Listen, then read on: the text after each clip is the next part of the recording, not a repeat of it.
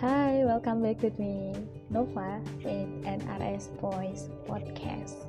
Kali ini aku bakal membahas tentang cinta terhebat untukmu. Wow, cinta terhebat untukmu itu adalah kamu dan dirimu.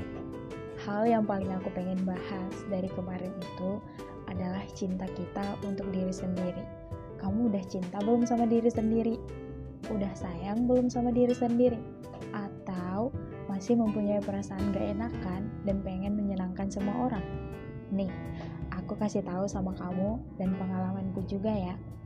Di mana ketika kita belum mencintai diri sendiri, kita akan selalu merasa kekurangan, merasa tidak ada yang peduli, dan bahkan benci pada diri sendiri. Mengapa demikian? Karena kita terlalu banyak melihat situasi di luar kondisi kita.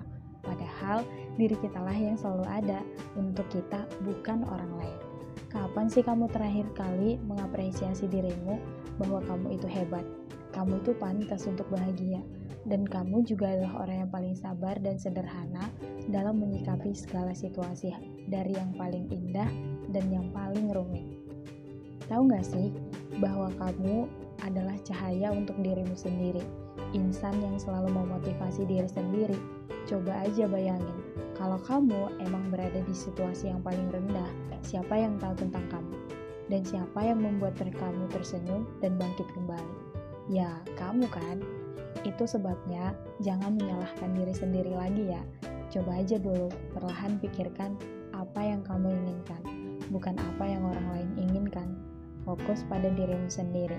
Katakan bahwa kamu mencintai dirimu sendiri dengan demikian, kamu akan bisa lebih leluasa mengeluarkan energi positif dan dirileks untuk menghadapi keseharian atau bahkan membantu orang lain.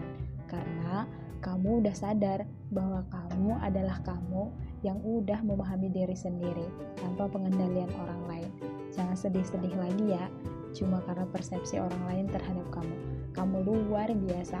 Kamu berhak untuk mencintai dirimu sendiri karena gak ada orang lain yang akan mencintai dirimu sendiri dan gak akan ada orang yang tahu tentang kamu, gimana kondisi kamu, gimana situasi kamu dari yang paling tersulit hingga kamu bangkit kembali.